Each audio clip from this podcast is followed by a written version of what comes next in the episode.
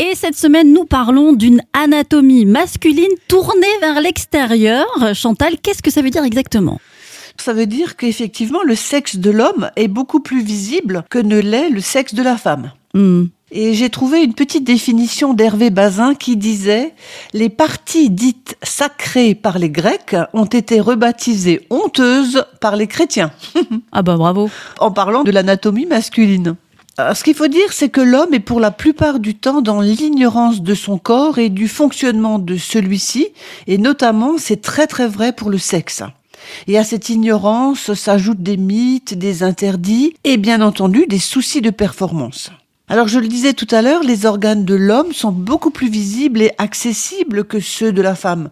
Le pénis, les deux testicules, et on peut facilement les percevoir, même si l'homme est vêtu. Ouais, par exemple un jean moulant, un maillot de bain, un Oui, short, etc. Tout à fait. Et on a donc ce que l'on appelle ce fameux syndrome de la douche, qui en inquiète plus d'un.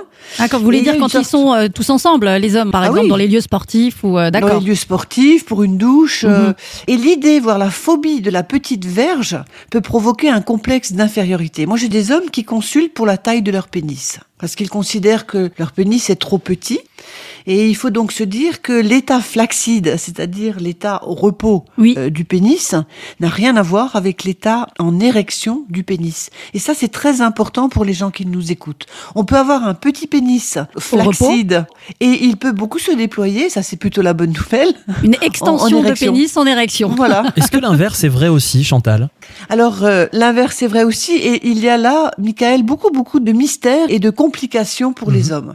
Et c'est véritablement une préoccupation, cette affaire de taille, qui peut provoquer une dysérection Oui. et voire un trouble de la libido.